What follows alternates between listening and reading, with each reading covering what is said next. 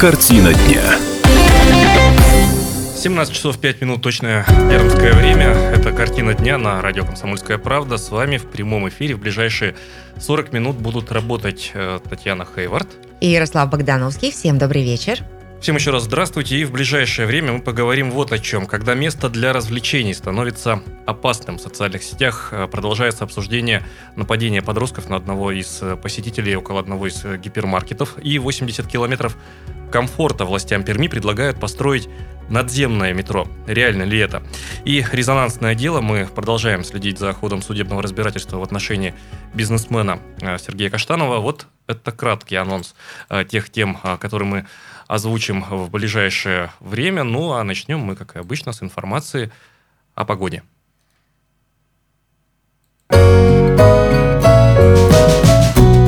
Пермская погода. А с погодой у нас все замечательно. Как нам сообщает Яндекс Погода, сейчас за окном минус 2 градуса. А позже вечером будет минус 4. Ночью температура понизится до минус 9 градусов. И завтрашнее утро встретит нас небольшим похолоданием. Будет минус 10, минус 12 градусов. И такая погода продержится пару дней. А вот в четверг у нас снова будет минус 2 и минус 3.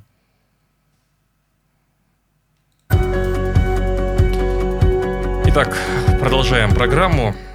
А полиция установила участников драмы, или точнее нападения подростков на детей 10-11 лет у главного входа торгового центра «Семья», которое случилось 17 февраля вечером. Записи об этом а, появились в, конта- а, в социальной сети ВКонтакте. Парни подошли и спросили, поясни за шмот, а, пишет пользователь.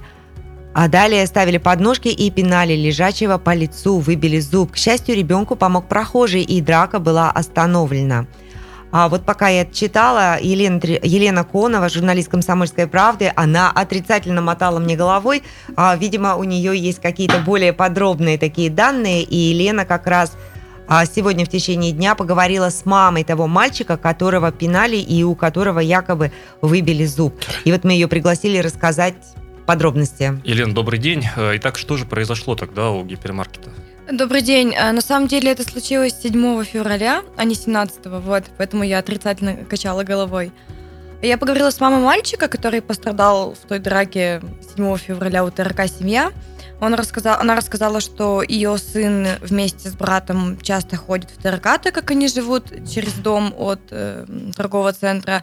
И в тот день они пошли играть в автоматы – Около шести вечера ребята пошли домой, и неожиданно к ним подошла толпа подростков. Там было человек пять, всем по 12-14 лет, не старше.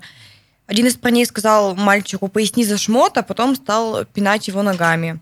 Э, его брата потолкали, не стали сильно бить. И тут подлетел молодой человек, стал возмущенно кричать, разогнал подростков. А мальчики, они, кстати, занимаются боксом. То есть не охрана, да? Я Нет, не охрана. перебиваю. Нет, э, мальчики занимаются боксом, но они так растерялись, потому что первый раз вообще попали в такую ситуацию, что просто убежали обратно в ТРК, переждали немножко и потом только пошли домой. Вот э, продолжается сейчас активное обсуждение в социальных сетях. Вот я на выходных за этим следил, и уже и журналисты подключились, и просто общественники, да. А, вот общий-то вывод какой? Все-таки это место а, само э, предопределяет вот эти вот э, события, ну, то есть скопление людей, возможность ну, просто а, неограниченное количество времени проводить там а, так, как хотят подростки, или это просто стечение обстоятельств? Или это игра? Ну, мы все ходим в ТРК «Семья», я думаю, и все видим, что на этажах часто сидят подростки, там какие-то бегают, какие-то играют, кто-то просто Э, стоит около главного входа и общаются, но факт остается фактом, там очень много подростков, которые там как беспризорники какие-то ходят. На самом деле, по крайней мере, я так думаю, что у них просто нет каких-то занятий более интересных, чем ходить по торговому центру. И вот мама, например, пострадавшего мальчика утверждает, что это вообще не первый случай, что еще до этого в полицию обращались родители других детей, которые также пострадали от подростков-хулиганов. То есть это не первый и не единичный, да, уже получается? Ну, скорее всего, нет. А Лена, а мама вот этого мальчишки, которого побили, она никак не пояснила, вот что это значит, поясни за шмот. Это какая-то игра в соцсетях идет, это проверяют на слабо. Что это такое? Она не в курсе? Ну, Ребенок не эта сказал? фраза «поясни за шмот», э, ее чаще всего можно услышать от хулигантов. То есть э, подростки сбиваются в какую-то небольшую толпу, ищут потенциальную жертву, и вот с этой фразой «поясни за шмот» цепляются к внешнему виду человека, чтобы спровоцировать конфликт. Ну вот, допустим, подворот на джинсах – это хорошая такая, в кавычках, эм, зацепка повод, для это того, лишь чтобы, повод, да, ну это- да, чтобы развязать драку.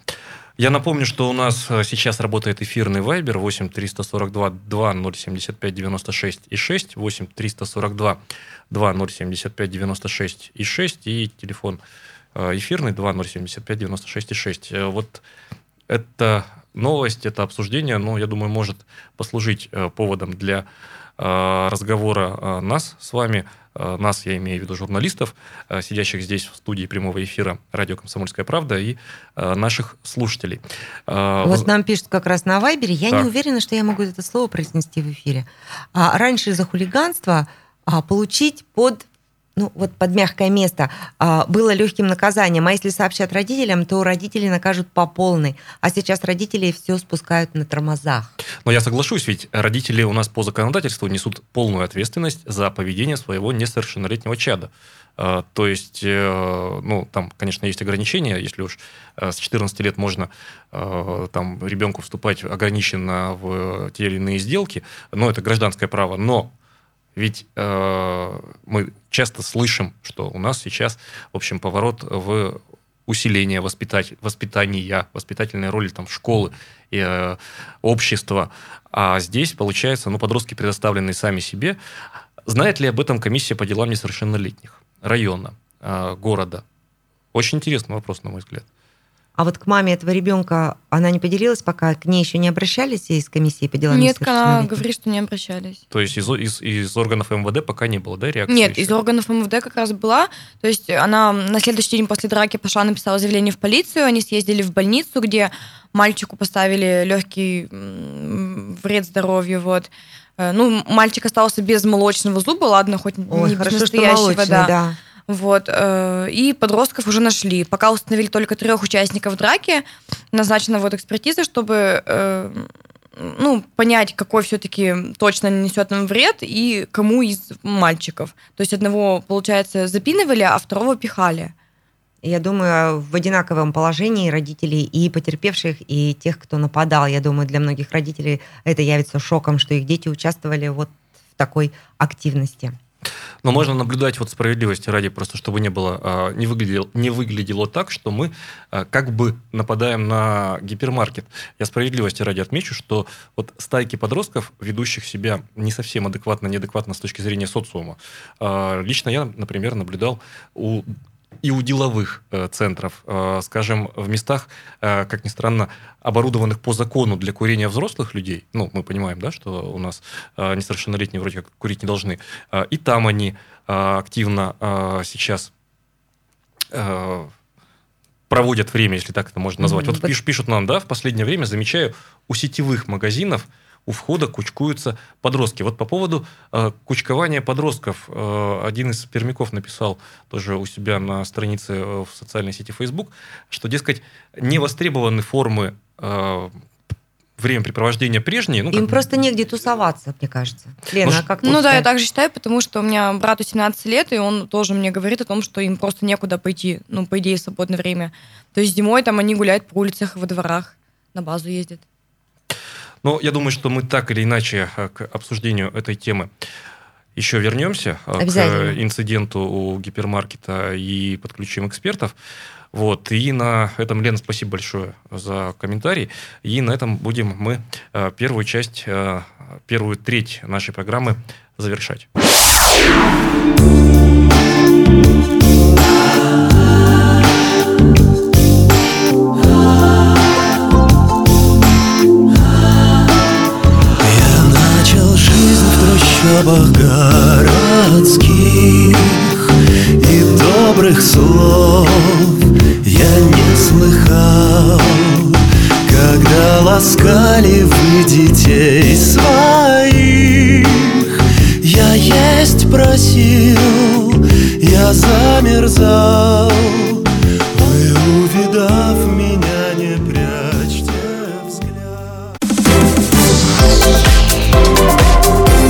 Картина дня.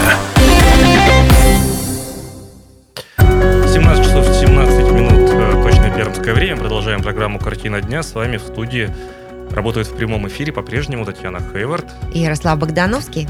Всем добрый вечер. Итак, э, переходим к следующей нашей нами обозначенной теме. 80 километров комфорта. О чем мы говорим? А говорим мы о вновь озвученном предложении о строительстве в краевом центре метро. Но не о том метро, о котором так э, много мечтали э, уже, наверное, поколение пермяков, да, не о подземке, а о надземке. Татьяна, что произошло э, вновь сегодня э, в информационном поле эта новость появилась? Метро вновь звучит а вот, в информповестке. Да, потому что некий предприниматель Ренат Бичурин вновь выступил с обращением к кировским властям и попросил разрешить создать в городе частное надземное метро. Как он считает, надземный метрополитен не потребует государственных субсидий во время своего существования, а низкие затраты позволят перевозить жителей города по минимальным тарифам. Правда, он не указал, как, какие именно будут минимальные тарифы. И напомню, несколько лет назад Ренат э, Бичурин уже обращался к пермским властям с идеей о строительстве на частные средства 80 километров линий надземного метро. Мы сейчас попытаемся с ним связаться, чтобы узнать, так сказать, из первых уст, что это за идея? А почему она его так вот регулярно посещает и как, какими он видит пути ее реализации? Ну вот э, сейчас мы устанавливаем связь э, с Ренатом, планируем поговорить, но я думаю, что не безинтересна эта тема будет и э, пермякам. Вот сейчас Ренат на прямой связи с нами. Ренат, здравствуйте, слышно ли вы? Алло. Э, Ренат, здравствуйте, Добрый слышите вечер, ли вы нас? Ренат. Добрый вечер. Ренат, добрый вечер, слышно ли нас? А, Ренат, итак, о А, вашей инициативе. он в метро. В, чем суть проекта? Да, и э, не в метро ли вы в настоящем сейчас? Алло, Да-да-да, слышно ли нас? Ренат, громче говорите, пожалуйста, я вас плохо слышу. хорошо. Ренат, суть проекта очень коротко. Суть вашей... Алло, а вы откуда? В- Мы уже в эфире, Ренат. Суть э, проекта в чем заключается? Суть проекта это надземное метро. Ну, расскажите о вашем проекте. Почему вы считаете, что есть в Перми его это выстрелит? Можно сравнить э, с московским наземным, с мос- э, московской надземкой? Опыт ведь есть такой? Э, В Москве-то надземки нет. Там есть только э, Мос- наземная Монорель. электричка. Мгм. Ну, есть монорельс, но это не монорельс. Это такое же надземное метро, как э, в развитых странах Европы, Америки и э, в развивающихся странах Азии. То же Хорошо. самое. А, Ренат, а у вас есть опыт по созданию надземки? А какой может быть опыт, если это только сейчас оно будет создаваться? Не, ну вы строитель, вы уже строили какие-то метрополитены, либо просто принимали участие в там, формировании транспортной модели. Я предприниматель. Хорошо, мы о бизнес-составляющей чуть позже поговорим. А вот все-таки есть ли предварительные расчеты? Ну вот, э, хорошо, вы выходите на мэрию э, краевой столицы, Пермь, миллионный город. А есть ли какие-то, ну, хотя бы предварительные, предпроектные, может быть, работы у вас? Э, расчеты, прошу прощения. Есть только технико-экономическое обоснование. Кроме того, это по большому счету их не касается, потому что это за счет частных инвесторов. Им нужно только разрешение дать, и все. А разрешение на что? Я им не писал официального письма, это открытое обращение. Ну, то есть это как э, предложение можно сравнить с офертой, да? Хотят воспользоваться, не хотят, нет.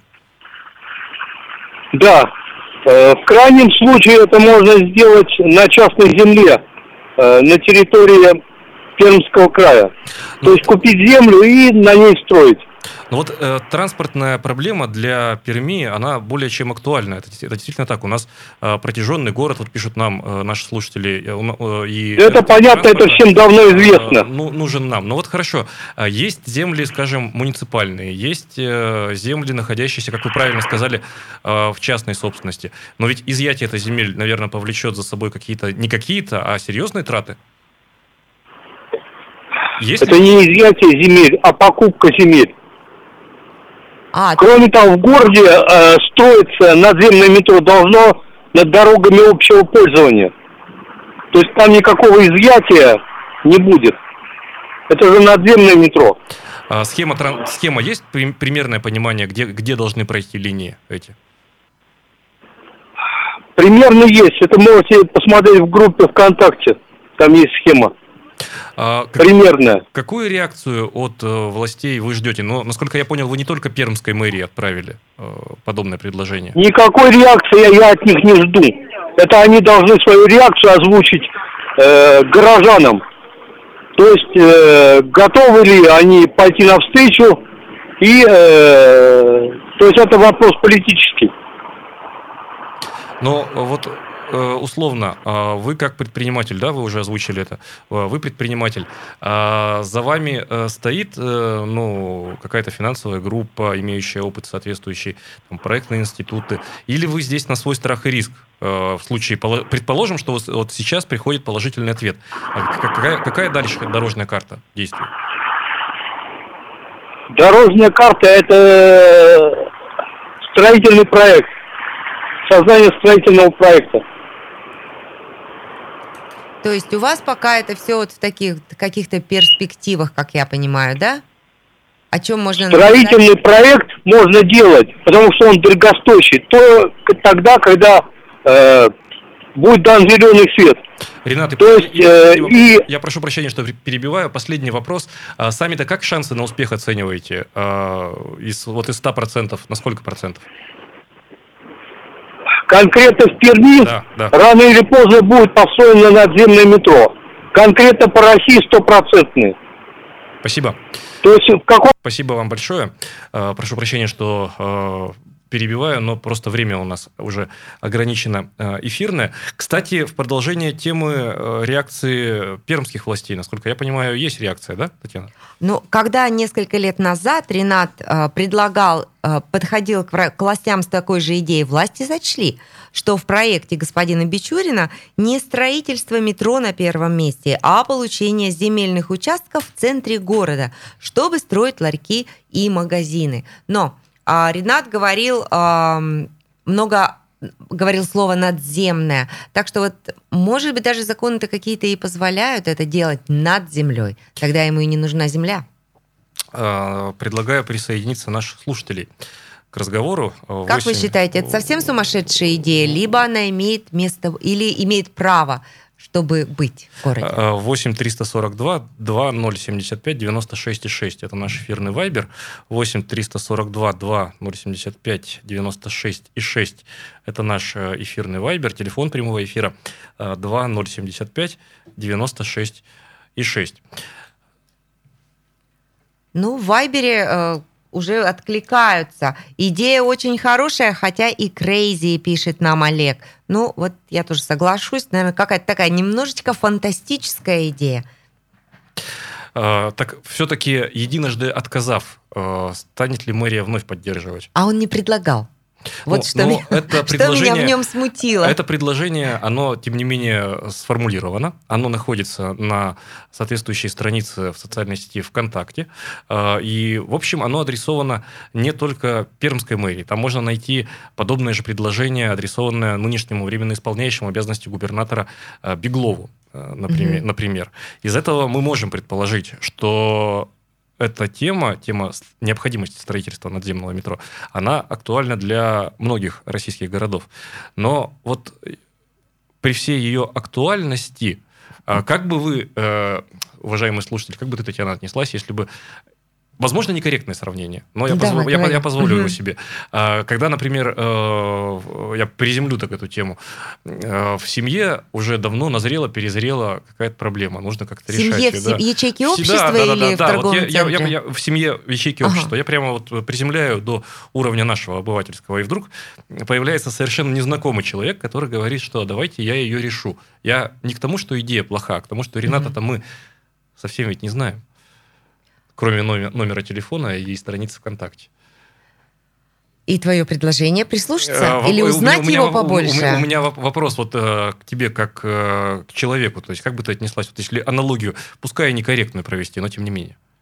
А я бы все-таки, наверное, исходила из того, что я сама знаю, как э, решать какие-то внутри такие семейные проблемы, либо проблемы с жизнью, либо обратилась бы к специалисту, которого я бы сама и выбрала. Не переключайтесь, оставайтесь с нами. Буквально через несколько секунд э, вернемся снова в студию.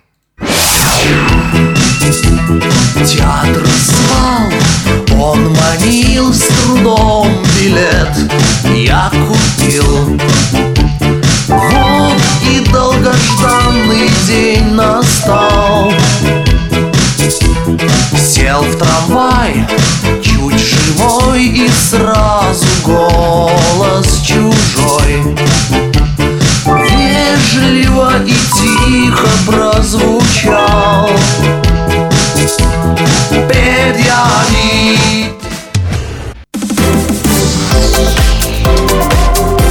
Картина дня. 17 часов, 17 часов 32 минуты точное пермское время. Продолжаем э, программу. По-прежнему с вами в прямом эфире работают Татьяна Хейвард. Ярослав Богдановский, и по-прежнему у нас на улице прекрасный, комфортный зимний вечер. Температура варьируется от минус 2 до минус 4, так что наслаждаемся погодой.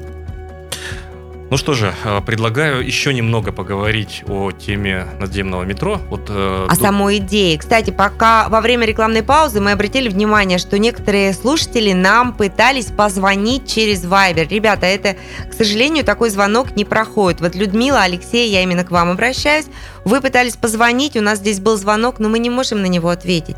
Для звонков, для общения в эфире, пожалуйста, звоните 2075 96 и 6. А в Вайбере можно только писать, и это будет 8 342 2075 96 и 6. Ну, очень коротко напомним тогда э, предысторию. Э, тем, кто присоединился к нам только что до рекламы, не слушал, э, до деловых новостей. Предприниматель питерский Ренат Бичурин вновь выступил с обращением к пермским властям. Он просит разрешить создать в городе частное надземное метро. По его словам, э, надземный метрополитен не потребует государственных субсидий э, во время своего существования. А низкие затраты позволят перевозить жителей города по минимальным тарифам.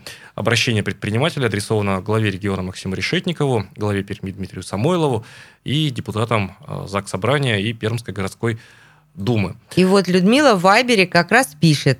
Множество безумных идей и авантюрные, на первый взгляд, предложения подарили людям классные результаты. Согласна, надо понимать, кто и что стоит за этим человеком, чтобы как минимум не потерять драгоценное время. Повторюсь, есть реакция официальная, от, э, сформулированная от пермских городских властей. Она заключается в том, э, что есть э, сейчас проходящая реформа городского транспорта, это во-первых. А во-вторых, что, по крайней мере, в ближайшей перспективе, которая перспектива утверждена документально, там концепция не предусматривает, да, появление... Нет, она не предусматривает. А в прошлый раз, когда э, Ренат уже обращался с этой идеей к пермским властям, ему было отказано, потому что сочли, что в его проекте не строительство метро на первом месте, а получение, а получение земельных участков в центре города. И боялись, что он будет строить ларьки и магазины. Ну, а вот он настаивает все же, что он хочет сделать метро, и он хочет быть услышанным. Ну что же, мы тем временем движемся дальше и переходим к другой теме. Мозаика событий. А другая тема такова. Мы продолжа... Продолжается суд над пермским бизнесменом Сергеем Каштановым. В мировом суде Орджоникидзевского района Перми Каштанова судят за избиение студентов, которые жарили шашлыки на его пирсе. Трех парней он свалил в речку, а девушку ударил по лицу. Ну вот небольшая справка. Э, Сергей Каштанов, э, ему 44 года. Это руководитель компании «Экол», крупнейшей, одной из крупнейших компаний в Перми, которая занимается э, вывозом мусора. По версии следствия, все произошло в июле прошлого года в Голованово. Там у бизнесмена есть свой дом и рядом пирс. Он огорожен со стороны дороги забором. И вот да, на этом как раз пирсе на свою голову, как говорится, и устроилась компания молодежи. Две девушки и три парня. Они доплыли на лодке до деревянного пирса, залезли на него а, со стороны воды со своими там ящиками, корзинами, пакетами с едой и а, ну, скажем так, прохладительными напитками, в том числе и алкогольными. И они вспоминают, что народу на пирсе никого не было, но они, под... и они подумали, что это общественное место. А, у них с собой был мангал, рассказывает девушка Лиза, которая как раз была в этой компании. И тут к ним стали подходить местные люди, и они сначала попросили убрать за собой мусор, и также они предупредили, что скоро придет хозяин и выгонит их. Потом подошел мальчик лет 10 и спросил, замок для дебилов повесили? Но они не стали ему ничего отвечать, просто не поняли, говорят, о чем он вообще, о чем он говорит. И, наконец, появился э, хозяин участка Сергей Каштанов, и, как говорят ребята, стал орать, что а, что что это Ну, его территория, да. говорят, что э, он заявил, что это его территория. А, тогда мы начали собираться и говорили, что сейчас уйдем. Он пнул по ведру с мясом, оно улетело в воду, а потом э, стал избивать мальчиков, рассказали девушке. Гособвинитель э, следующее заявил на заседании суда, э, цитирую, грубо нарушая общественный порядок и проявляя неуважение к обществу, Каштанов начал избивать молодых людей. Сегодня суд заслушал показания э, самого Сергея Каштанова. Мальчик, который подходил к молодым людям на пирсе, оказался его сыном. Вы не видите, что ли, замок висит, ему там что-то ответили, рякнули, он сказал, замок для дебилов, что ли, висит. В общем, они его послали, сказали, что поломают ему лапки, с матом пошел вон, там малец или малек, не помню. Верно? Он просил их покинуть пирс? Да, он просил покинуть пирс. Да, они высказывали в адрес нецензурную брань, его прогоняли, конкретно Долженкова. Сказал, что девушка меня обрила матом и сказала, что пошел отсюда, пока тебе не поломали лапки. Это со слов сына. А Обвиняемый Каштанов утверждал на суде, что не сразу стал бить молодых людей. Он перечислил три этапа выдворения, выдворения компании со своей территории. Первый этап – его сын попросил их уйти. Второй этап – сам Каштанов долго не подходил к компании, а стоял у калитки, уговаривая покинуть территорию. Но, естественно, с нецензурными выражениями, признался он. Третий этап – Каштанов долго спускался по лестнице, все еще уговаривая молодых людей и втайне надеясь, что не придется прибегать ни к каким более таким серьезным мерам. Ну, Я поскидывал в воду, такая была ситуация, в которой я оказался.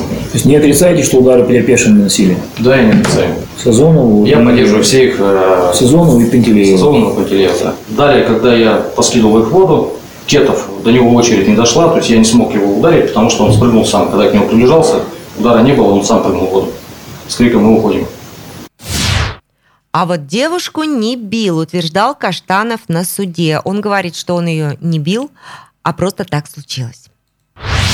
Я к ней повернулся, я к ней подошел на расстояние одного метра, я ей сказал, протянул руку вперед и говорю, а тебе, а, я говорю, а вам, дама, следовало бы извиниться перед парнями. Ну и показал парню э, пальцем якобы в ту сторону, где они падали в воду. Потому что, говорю, все произошло из-за тебя. Она мне, ты кто ты такой, да пошел ты нахрен опять. И я протянул руку именно таким же движением, каким указано свидетелем долгих, а не так, как указано в э, материалах судмедэкспертизы, что удар был справа. Я протянул руку и пальцами, двумя пальцами вот так вот таким движением закрыл рот, говорю, рот закрой, развернулся и ушел. Она как сидела на этом пеньке, так она и продолжала сидеть. Я просто закрыл рот, у нее зубы чакнули и все, больше ничего не было. Ус- Услышали звук, Слушал звук зубов, да, как э, смыкание челюсти, да? вот так. Ну, мы будем продолжать следить за развитием этого, за ходом судебного разбирательства. э, И по мере Поступление новостей будем делиться с вами. Напомню, а все это случилось в июле прошлого года в деревне Голованово, где у бизнесмена Каштанова, Сергея Каштанова, есть свой дом, и рядом как раз находится пирс, огороженный со стороны дороги забором, а вот со стороны воды, естественно, пирс не огорожен. Именно там и произошла эта история. Молодые люди обвиняют Каштанова в избиении, а он вот частично согласен с битьем и киданием парней в воду, а вот с избиением девушки он не согласен. Ну что же, перейдем еще к одной теме. От тем наших таких земных перейдем, ну, можно сказать, э, к космической теме, да, к воздушной. Что я имею в виду? Я имею в виду э, предупреждение администрации Красновишерского района, э, которая Предупреждает, да, жителей и туристов о том, что стоит воздержаться от посещения хребта Кваркуш и Кутимского участкового лесничества с 21 с 1 по 24 февраля, потому что именно туда может, могут упасть части ракеты-носителя «Союз-2», 2.1b. Я не уверена, как правильно вот этот союз 2.1b произносится. Э, На этой ракете и носителе предполагается вывести на околоземную орбиту египетский спутник. Э, Он будет запущен по предварительным планам с космодрома Байконур 21, 21 февраля э, в 21 час 47 минут. Но сегодня техническую готовность Роскосмос подтвердил, но есть и резервные даты запуска. Э, Если э, по основной дате запуска не получится произвести, э, то даты резервные следующие. 22 23 и 24 февраля. Время запуска тоже э, 21 час 47 минут. Э, Время при этом местное. Просим воздержаться от посещения территории Кваркуша и Кутимского участкового лесничества в период запуска космического аппарата, сообщается на сайте администрации Красновишерского района. Самое интересное это то, что как раз в это время в Красновишерске будет находиться группа «Комсомольской правды». 23 и 24 февраля проходит автоэкспедиция дорогами Перми-Великой. И в Красновишерском районе запланировано восхождение на Ветлан, полют и путешествие по Красновишерскому краю. Ну, давай приоткроем, Районы. при- приоткроем немножко а, тайну, завесу тайны. А, Татьяна тоже, ты собираешься, да, туда? Я собираюсь, я еду во главе экспедиции практически. То есть лидер экспедиции или руководитель экспедиции, как правильно? Нет, я самоназначенная самоназначенный блогер-журналист а, и еду как раз для нашего радио, чтобы рассказывать что будет у нас в Красновишерске, что у нас будет в Чердане, в Соликамске, Вот в Березняках там- там и и в зимой Усолье. красиво, да? Там зимой прекрасно, да. Насколько я знаю, мы будем посещать местные музеи, и нам уже обещали восхождение на Полют и на Ветлан, так что мы все готовимся и с удовольствием ждем, когда же наступит суббота, когда мы отправимся в нашу автоэкспедицию. Космические дела помешают? Могут помешать? Если я правильно Мне понимаю- кажется, нет. Я возьму с собой экстра камеру на тот случай, если вдруг мы увидим какие-то обломки, чтобы мы первые смогли это все зафиксировать и выдать в эфир. И еще одна новость, приятная для всех, без исключения слушателей станции О, как вам «Комсомольская завтра правда» в повезет. Перми. Итак, что же, Татьяна, можно сделать приятного? Причем, насколько я понимаю, не так уж это и сложно, да, сделать Это приятно своим близким совершенно людям. несложно. Итак, завтра в утреннем и вечерних и вечернем эфирах мы начинаем розыгрыш Фебромарт. Что это такое? Вы звоните, называете имя того, кому хотите сделать подарок на 23 февраля, либо на 8 марта. Мы оглашаем призы, а это три билета в цирк, два билета на горнолыжный комплекс «Такман» и еще некоторые другие билеты кое-куда. О них мы расскажем завтра в утреннем эфире. И потом уже в следующем эфире мы звоним тому, кого вы поздравляете, и передаем ваш подарок. Вот такой фебромарт от комсомолки. Так что слушайте завтра прямой эфир. Он начинается в 8.05. Мы находимся в эфире с 8.05 до 9 часов. И начнется первый тур нашего розыгрыша. Ну а на сегодня прощаемся. До свидания. Всего доброго. Картина дня.